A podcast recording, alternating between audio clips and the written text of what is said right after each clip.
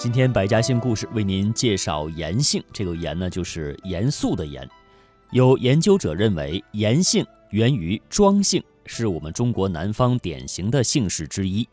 根据史料记载，东汉时因为避讳明帝刘庄，改姓为严。魏晋时期，部分严姓恢复了庄姓，所以呢就有庄严一家的说法。是的。庄严姓名人，文有文采，武有武略，其中文氏多以清高和孝行建筑于史。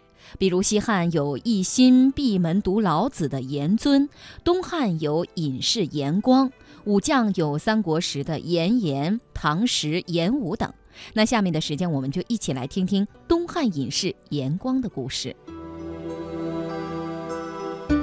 隐士严光，严。严光是汉代著名的士人，年轻时就很有名气，曾和刘秀在一起游历求学，是一对很要好的朋友。后来刘秀做了皇帝，严光便隐姓埋名，在浙江富阳富春山上隐居起来。刘秀知道严光很有才能，便派人到处寻找。后来严光应召来到京师洛阳。刘秀亲自去拜访，严光却装着睡觉不起床。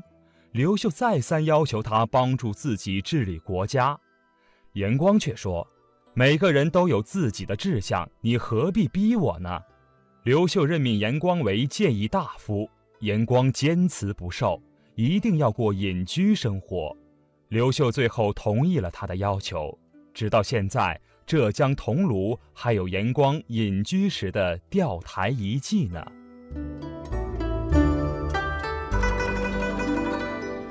一般认为严季是严姓的德姓始祖。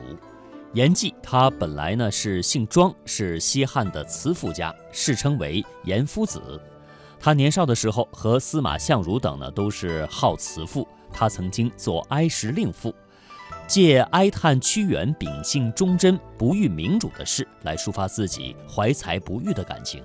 如今严氏文化的著名景点之一严子陵钓台，因东汉严光字子陵而命名。据说严子陵曾隐居于此。它位于浙江省桐庐县城南十五公里的富春山路，是富春江主要风景点。严子陵钓台由东台、西台严先生祠碑园钓鱼台组成。严姓大门呢，一般写“富春流芳”“富春高地”“汉庭众望”“天水流芳”和“地有流芳”，这也是因为严光在富春江垂钓而产生。